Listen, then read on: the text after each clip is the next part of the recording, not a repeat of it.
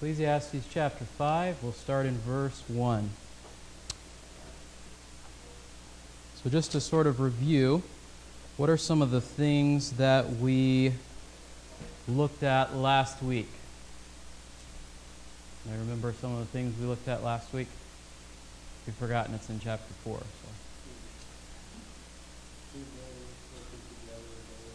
Okay. Yeah the advantages of, of companionship in a variety of areas of life, the uh, sadness of working simply for yourself without any advantage or anyone to leave it to. What else?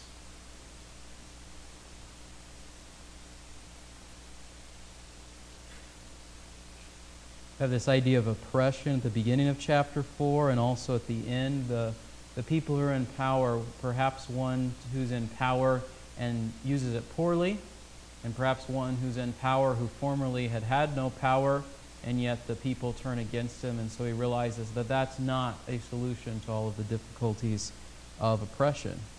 And so we see some of those contrasts in chapter 4. Even earlier in the book, what do we see back in chapter 3?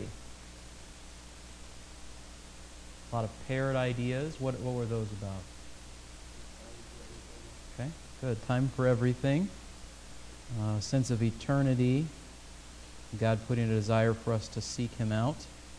And in the chapters before that, what were some of the key ideas that we saw? Obviously, the idea of wisdom and foolishness, but what were some of the other things that we looked at? Okay. Pleasure not being a, an ultimate goal for which to live life. What about even something good like work? Is that a is that an end in itself? No.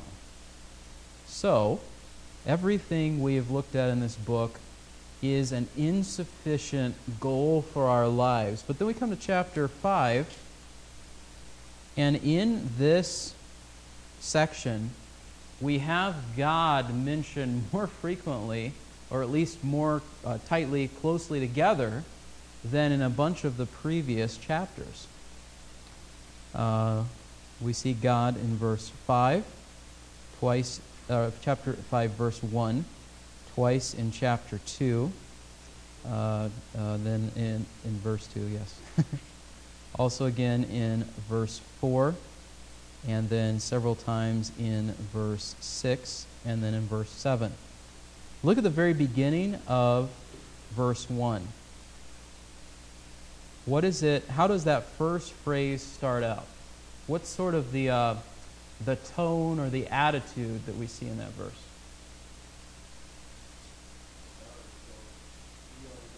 Okay. Okay.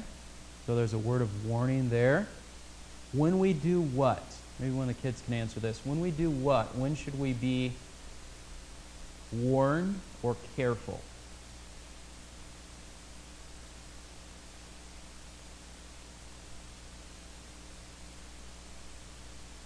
What does verse 1 say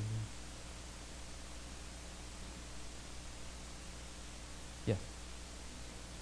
Yeah. Okay. When we go to the house of God, which for them would have been the temple, for us is when we gather uh, in church. And uh, if we look at the very end of verse 7, it says the same idea in a slightly different way. It says, rather what?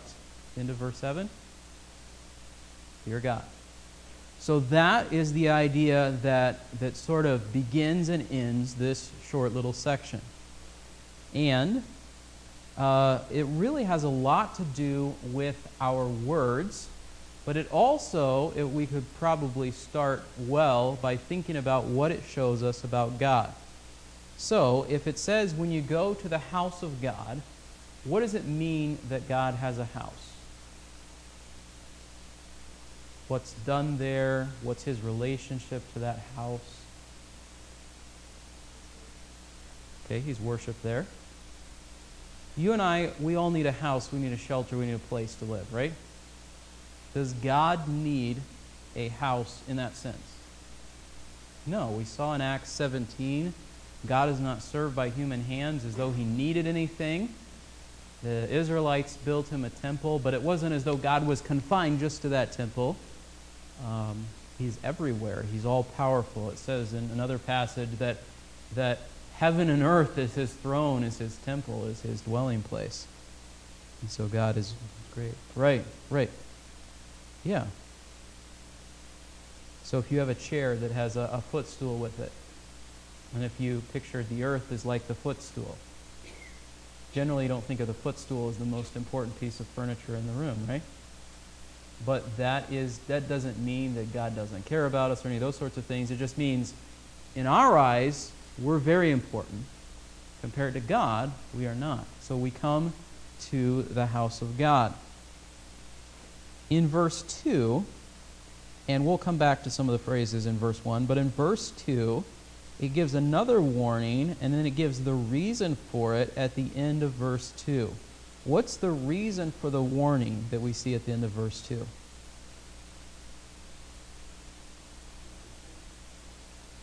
Yeah. God's in heaven and you're on earth. So, what's God going to do with our words that we speak?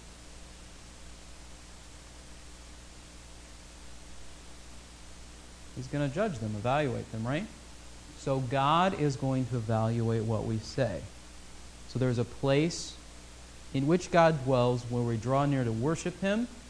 There is uh, the fact that the words that we utter in God's presence, we will give an account for. And when I say we utter in God's presence, technically God is everywhere. So all the things that we speak, ultimately, we have to give an account for to God. And what is God's attitude toward uh, promises that we make in verse 4? God takes them seriously, so should we keep those promises or not keep them? We need to keep the promises that we make. So that's what this passage says about God. Come before God reverently and fear God which is interesting because that's going to be the point that Solomon's going to drive to at the very end of the book. Fear God and keep his commandments. This is the whole duty of man, right? So we get a little bit of a preview of it here in the context of worship, but specifically, our response, our attitude toward God is revealed by our words. When we come in God's presence, should we be ready to speak or ready to listen, according to verse 1? says we should listen. Now it's interesting, it says this idea of sacrifice or offering. How would someone who does not fear God bring their offering before God? Yeah, proudly. All right. Think back to Genesis. Cain brings his offering to God. What does he basically say to God with his offering? Okay. Yeah? Had, had, does it seem that God had given requirements for what the offering was supposed to be? Yeah. And what did Cain decide? I'll bring whatever I want. And you need to accept it, God, because I put forth the effort to bring you this offering. And in so doing, that was foolish. And we know what came of that. He got angry at Abel, who brought a proper offering, and he killed him. Um, but this is, I think, the sort of picture that, that, that we have here. Here's someone who comes to God with the right attitude versus someone who comes to God with the wrong attitude. Think of Jesus' story of the, um, the Pharisee who goes up to the temple to pray. How does he pray? Right. That's what it boils down to. Look at me. I am great. I am wonderful. He comes with a sense of pride. The sinner comes before God's presence, what does he say? God, have mercy on me. So there's two ways in which we can approach God. And if we pay attention to Solomon's warning, we will guard our steps. We will be careful. We will think about the way that we are coming before God. Now, is it possible for us to have a relationship with God? Can we speak of Him uh, properly as our Heavenly Father? Yes. But that's not the focus of this passage. The focus of this passage is God is great. Do you come before him with proper reverence? And the, the danger is, if we don't do that, what does it say at the end of verse 1? Those who offer the sacrifice of fools don't even realize that they're doing evil. They're so blind in their pride and in their lack of concern for God and His greatness that they don't even know what's about to happen next, that God will not accept their sacrifice, or that God will punish them, or any of those sorts of ideas.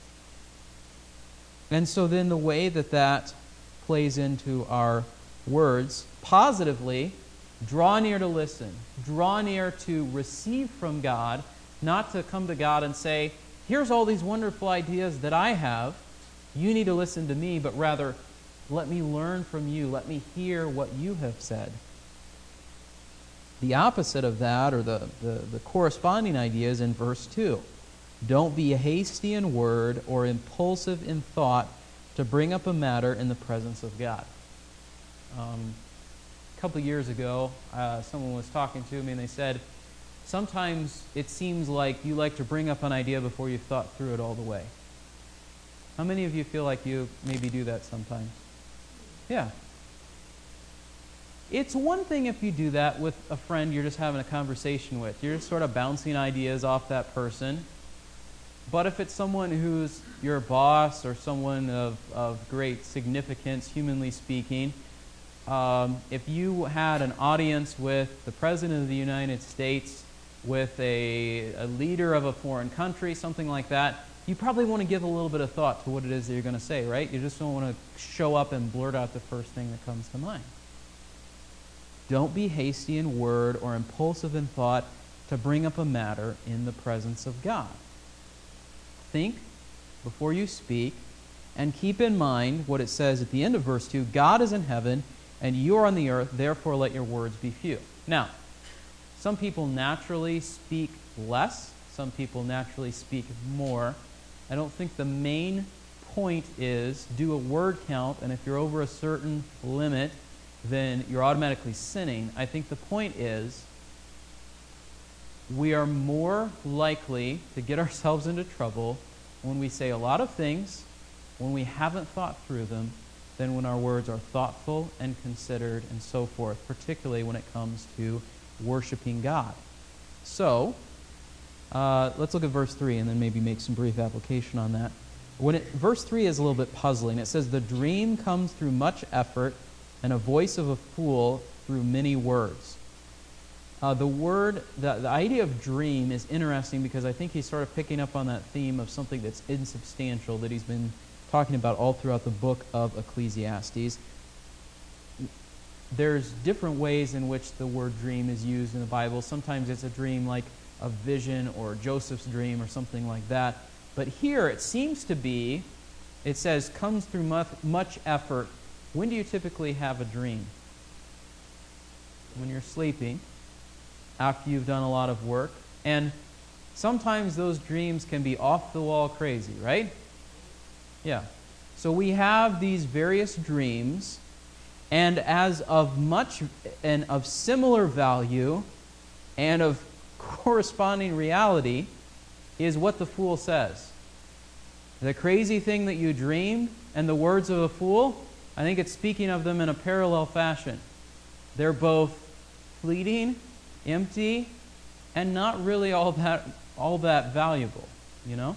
So, in the same way, draw near to listen than to offer the sacrifice of fools. Don't be hasty, because God is in heaven and you are on earth, so let your words be few. Just like the, the crazy dreams that we might have, or the many words of a fool, these things are not what God is looking for when we come before Him in His presence. I said the house of God would have been the temple in Solomon's day. For us, we gather in a place that for us is a place of worship, but the building is less closely associated with God's presence than the temple was for Israel. It doesn't mean that there shouldn't be a certain um, attitude when we come before God's presence, and certainly when we are actually worshiping God, we should, we should keep these sorts of principles in mind. So, it is possible for us to be eager to have our ideas be heard when it comes to what God has said to us in the Scripture, we have to do our best to say, what has God said? Not what do I want God to have said, or what do I want to say, but what has God said? And we're all guilty of this at different points of, of looking at a passage of Scripture and saying, what do I wish that said, or what do I want to make this passage say because it's an idea that, that I would like to get across. We must listen to what God has said when we consider His Word. When we are praising God in our songs, in our prayers, sometimes we approach that in a way that is uh, more geared toward other people thinking what we say sounds nice than honestly being something that honors God. Now, I'm not saying that it's an either or between a long prayer and, and empty words and a short prayer and pleasing God. That's not always how it works out. But we need to be careful that when we come before God, think about what we're going to say. Speak to God reverently because He is God.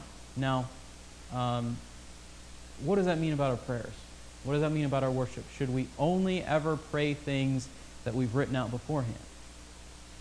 I think that there's a place for spontaneous prayer. But I also think that it is good exercise for us to sit down and think about what we're going to pray before we pray sometimes as well. Because we tend to be over here on the spontaneous side of things because we have a distrust of various churches in which everything is formal and and ritualized and liturgical, but sometimes it's possible for us not to show proper reverence to God because of our having come so far over here. The main point is that we would be wise instead of foolish, that we would listen to God instead of demanding of God that He would listen to us, that we would uh, be careful about our words so that we are more prone to speak less than to speak too much. Which then leads into kind of what the title that I put in uh, the bulletin for the message about not lying to God, which is really picked up in the second half of this passage. When you make a vow to God, do not be late in paying it. What is a vow? A promise. Um, we don't have many examples of this in our society today. Um, weddings, oaths, if you get called into court, like as a witness in a court case, um, if you were to be uh, sworn in as an elected representative, you would also take a similar oath. Those are really about the, you know, the main examples or promises that we would make. Perhaps someone who serves in the military would, you know, promise to protect the country. Yes?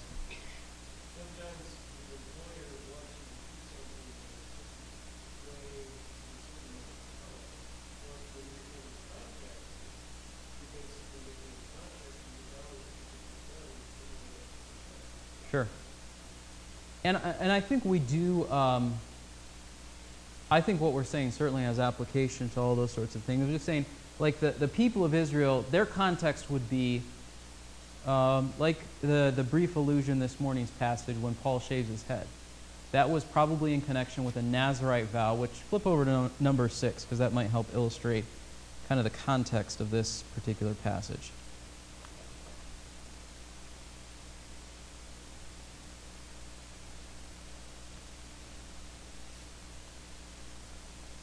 So, number six, starting in verse 1, again the Lord spoke to Moses, saying, Speak to the sons of Israel and say to them, When a man or a woman makes a special vow, the vow of a Nazarite, or one separated, to dedicate himself to the Lord, he shall abstain from wine and strong drink, drink no vinegar, whether made from wine or strong drink, nor shall he drink any grape juice, nor eat fresh or dried grapes. All the days of his separation he shall not eat anything that is produced by the grapevine all the days of his separation, no razor shall pass over his head. Uh, he shall be holy until the days are fulfilled for which he separated himself to the Lord. He shall let the locks on his hair of his head grow long. All the days of his separation to the Lord, he shall not go near a dead person, not make himself unclean for his father or his mother, for his brother or his sister when they die, because his separation to God is on his head. All the days of his separation he is holy to the Lord. And then there's a, a number of additional restrictions. And then at the end, he would fulfill his separation in verses 13 and following by bringing a specific set of offerings. And then verse 18, he shall shave his dedicated head of hair at the doorway of the tent of meeting and put it on the fire, which is under the sacrifice of the uh, of peace offerings. All this seems very strange to us. It seems like an odd ritual, and yet it's something that God commanded the people of Israel that there were certain times when they would make a vow of separating or dedicating themselves to God for an unspecified period of time, as in it wasn't a fixed period of time, it was the amount of time they set themselves aside to God. During that time, there were certain restrictions. What were some of the things the passage said they weren't supposed to do? Nothing connected with grapes. What else? What's that? Okay, yeah, no cutting of their hair. What else? Yeah. Yeah, not go near anything that was dead. Okay?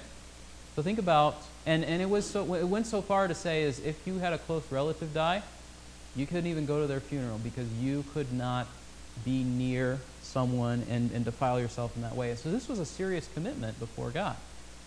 There were also other vows that the people of Israel would make, I don't have a specific passage for you, but essentially they would say, God has blessed me in a particular way. I'm going to dedicate this certain amount of money or produce or uh, livestock, all of these sorts of things. That's going to be for God, and I'm going to give it as a gift to God. Now, what we're going to see here is that there was a possibility that they would speak beyond their ability or they would speak hastily without thinking about it. So, God's response is if you make a vow, a solemn promise, he takes no delight in fools, pay what you vow. So, in the same way, someone could come into God's presence with a, a careless attitude and many words and all of those sorts of things, someone could also come into God's presence and say, I'm just making this promise without thinking about it, without considering the consequences of it, all of those sorts of things. Uh, perhaps the uh, most notable example of this is in the book of Judges, when you have the story of what happened with Jephthah. Judges 11, I'll just read you a brief excerpt here. The Spirit of the Lord came upon Jephthah, so he passed through Gilead and Manasseh, through Mizpah of Gilead, and from Mizpah of Gilead he went to the sons of Ammon. Jephthah made a vow to the Lord and said, If you will indeed give the sons of Ammon into my hand, then it shall be whatever comes out of the doors of my house to meet me. When I return in peace from the sons of Ammon, it shall be the Lord's, and I will offer it up as a burnt offering. Verse 34 When Jephthah came back to his house of Mizpah, his daughter came out to meet him with tambourines and with dancing. She was his one and only child. Besides her, he had no son or daughter. He says, I've given my word to the Lord. I cannot take it back. She said, My father, you've given your word to the Lord. Do to me as you have said, since the Lord has avenged you of your enemies, the sons of Ammon. And she said, Let this thing be done for me. Let me go two months to the mountains and weep because of my virginity, I and my companions. So she did so. At the end of two months, she returned to her father, who did to her according to the vow which he had made. Thus it became a custom in Israel. The daughters of Israel went yearly to commemorate the daughter of Jephthah the Gileadite four days in the year. There's a lot of controversy about that passage. Some people say certainly he wouldn't have committed a human sacrifice. But the context of the book of Judges is every man did what was right in his own eyes. Solomon's point is you should not put yourself in a position where you have to keep a promise to God that is, at the very least, a cutting off of your family line because, I mean, uh, the one view is she was never allowed to marry, she was dedicated to God all of her life. And the other view, which seems potential based on some of the language there, is he actually offered her as a sacrifice you should consider the words that you speak before God, the promises that you make before God. And certainly, it is different in our day in that we are not saying, I'm going to take a Nazarite vow and separate myself to the Lord for a certain period of time. We're not saying I'm going to vow a certain amount of things uh, that God has given to me and bring them to the temple as an offering. But it is possible that we can speak hastily and make promises to God along the same lines. This happens in the context of war. God, if you spare me from this, I'll serve you the rest of my life. Or maybe a well intentioned uh, person would say something like, God, if you give me a child, um, I will, you know, read the Bible to that child every single night. Which would be a great thing to do. But can you honestly keep that promise 100%? It says in verse 5, it's better what? That you should not vow than that you should vow and not pay. Verse 6 is where it gets into the idea of this, uh, this offering. Do not let your speech cause you to sin. Do not say in the presence of the messenger that it was a mistake. Why should God be angry on account of your voice and destroy the work of your hands? So, there's this idea that the messenger, probably from the temple, was coming to collect the thing that the Israelite had said, I will give to God. He arrives, and the Israelite says, What? Sorry, can't do it, don't have it. There is an implication that God would bring judgment and potentially destroy some or all of the rest of what belonged to that Israelite, destroy the work of your hands. This was something that God takes seriously. So, the application, I think, for us when it comes to the promises that we make, what did Jesus say about our words? Let your yes be yes and your no be no. Because what were the Pharisees encouraging the people to do, at least by their example? What, if we make a promise to someone and we don't want to keep it, what do people do as either a joke or semi seriously? Yeah, cross your fingers behind your back. I didn't really mean it, you know? So the, the Israelites had a similar custom. They would say, I promise you by the gold of the temple, I will do such and such. And someone would say, When are you going to do this? And they say, Well, I promise by the gold of the temple instead of by the temple itself, so you can't hold me to my word. There's a, there's a deceptiveness at play there, right? Who made the temple? Whose temple is it? It's God's temple. So you can't say, I'm just you, I'm being bound by part of the temple, but it doesn't matter because it's not the main structure itself. It's God's temple, and you have sort of called God to witness for the thing that you promised to do. So Jesus said, Let your yes be yes, let your no be no, or more than these will bring you into judgment. Which is exactly what Solomon is saying here. When we make promises, we should keep them we should anticipate what the result of those promises is going to be. And we can't anticipate everything, but we should think about it. If I say, I'm going to help so and so out on this specific day, probably would be wise for us to check what we've already got written down on the calendar before we agree to do it, right? And we could take this to the other extreme and say, I'm never going to commit to anything because I don't want to ever be caught um, stuck, you know? That's not the point. The point is, we should be trustworthy. We should be honest. We should keep our promises. What is true about the character of God that should make us want to keep our promises? Yeah, and He does. So God wants His people to be like Him. So, how does this tie into worship? God is transforming us to be like Him. So, when we come into His presence, we should come reverently and respectfully and seeking to learn from him and recognizing that he is a holy God. Think about uh, Moses with the burning bush. What was, the, what was it that God expected of him when he, when he came to the burning bush? He took off his shoes. Holy ground. It was a, an expression of fear, of reverence, right? We've kind of lost that in our day. We don't fear God. We certainly can recognize that God is a loving God, and we ought to recognize that. But uh, Hebrews chapter 10 says this at the end of chapter 10. Says, um, it's not the end of chapter 10. It's the end of chapter 12.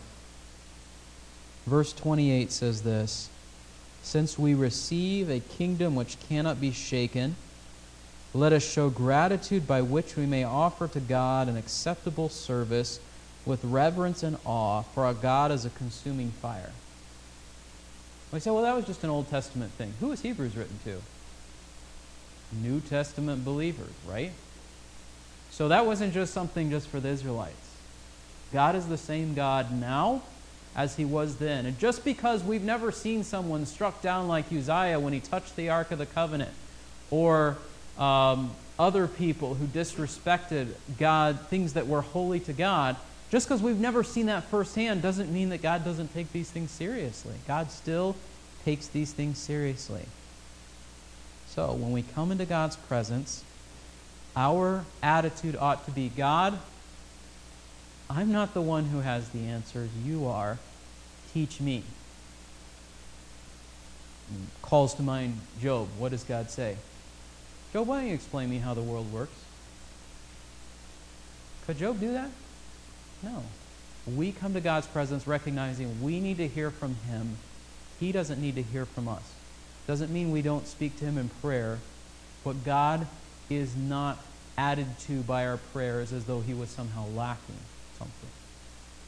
He does give us that privilege to come before Him, though.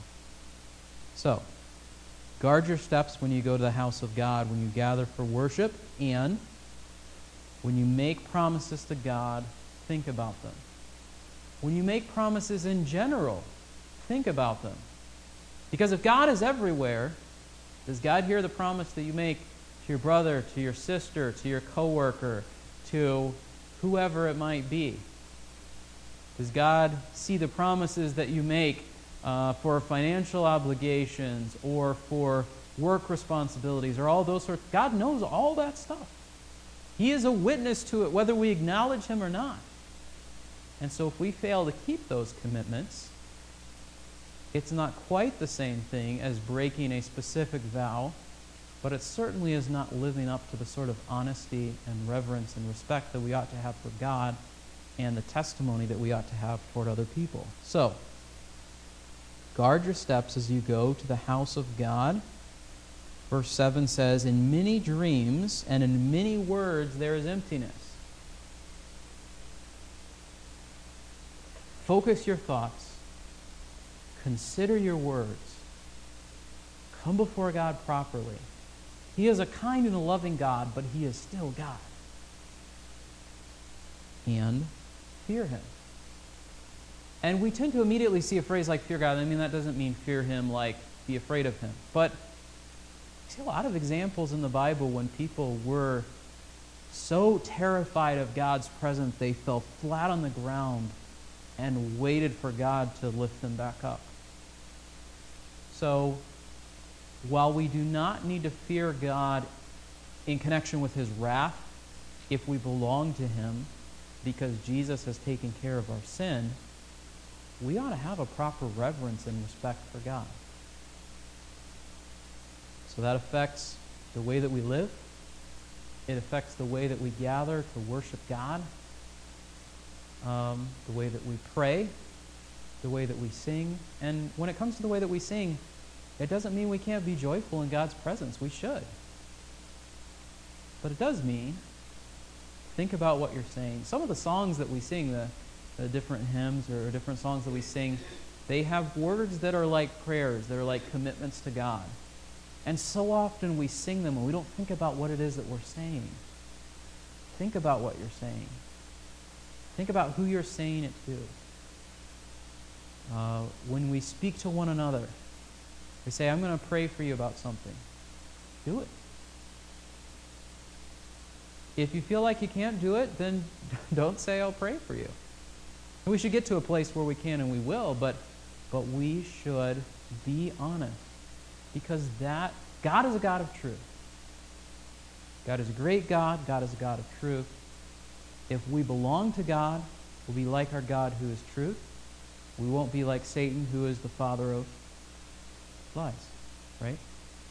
So don't lie to God, but even more importantly than that, as we look over this whole passage, take warning that when you come before God, You are in the presence of the one who made all things, holds and binds the emptiness of the atoms and the particles of the universe together by his power, not just once, but every single moment. The one who made the world, the one who will remake the world, the one who uh, did great and amazing things in the Old Testament, the one who will come and in signs and wonders reveal his presence again, as described in the book of Revelation. That's the God we're coming before. Recognize who he is. And then, as you seek to live for him, live in a way that lines up with his character. Be someone who keeps your promises, because he's a God who keeps his promises. Be someone who is trustworthy, because he is trustworthy. And in so doing, we fulfill the command at the end of verse 7 Fear God. Let's pray.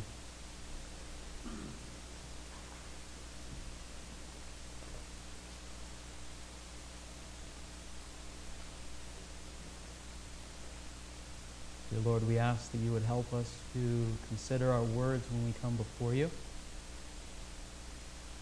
To be careful that we do not have empty words. You condemn the Pharisees for just saying prayers to be seen by other people because when they did that, they had no concern for the one that they were praying to.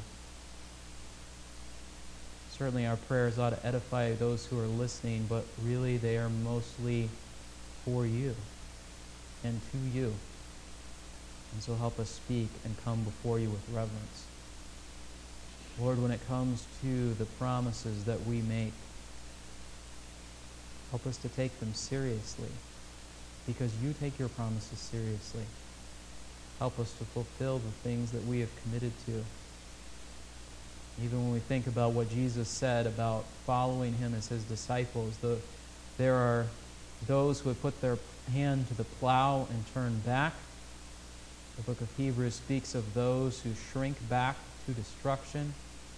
Lord, following you is serious business. It's not just pray a prayer, check off a box on a card, and go on and live life the way that we want. It is that we, in essence, belong to you. That we can and do offer our entire being as a living sacrifice, hopefully in a way that is holy and acceptable to you. That we recognize who you are and we fear you because you are a consuming fire. You love us, you care for us, but you are not our, our peer.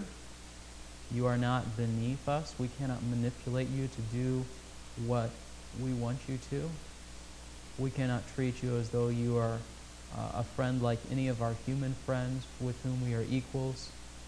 You are so far above us, Lord. And yet you have condescended. You have come down and shown us mercy and grace. Lord, help us to be grateful and thankful for that privilege constantly. But Lord, help us never to lose sight of the fact that you are God, that we are created, and that we are to serve you. You are not to serve us. I pray these things in Christ's name. Amen.